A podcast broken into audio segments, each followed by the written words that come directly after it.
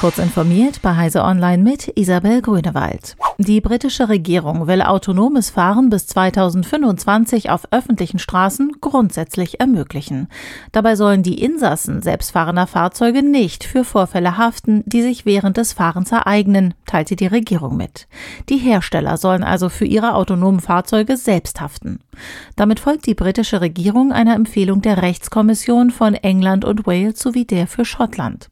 In Deutschland hatte der Bundestag im Mai 2021 ein Gesetz zum autonomen Fahren unter Aufsicht beschlossen.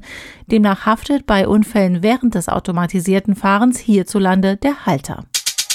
Apple dehnt ein im August 2021 aufgelegtes Austauschprogramm für Besitzer von iPhone 12 Smartphones deutlich aus. Wer ein iPhone 12 oder 12 Pro erworben hat, das einen bestimmten Fehler im Zusammenhang mit dem Hörer-Lautsprecher aufweist, kann es nun bis zu drei Jahre nach Kauf kostenlos reparieren lassen.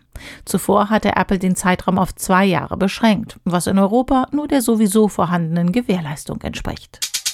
Notoperationen an Neugeborenen sind riskant, da nur wenig Zeit für Voruntersuchungen zur Verfügung steht. In einem aktuellen Fall eines mit einer Fehlbildung des Hinterhauptbeins im polnischen Rzeszow geborenen Mädchens war besondere Eile geboten, da das Gehirn dadurch teilweise frei lag. Von der Geburt bis zur Operation standen nur 96 Stunden zur Verfügung.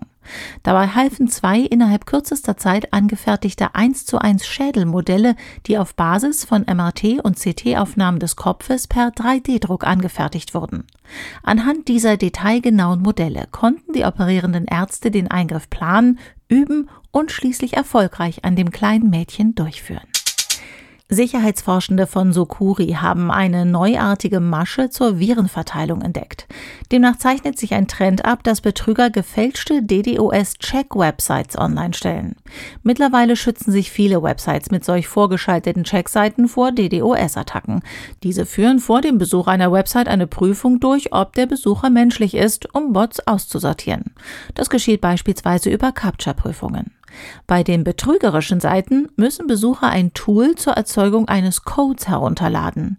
Den Code solle man dann auf der vorgeschalteten Seite eingeben. Dabei handelt es sich den Forschern zufolge aber um keinen Code-Generator, sondern um einen Trojaner, der Fernzugriff auf Computern von Opfern einrichtet.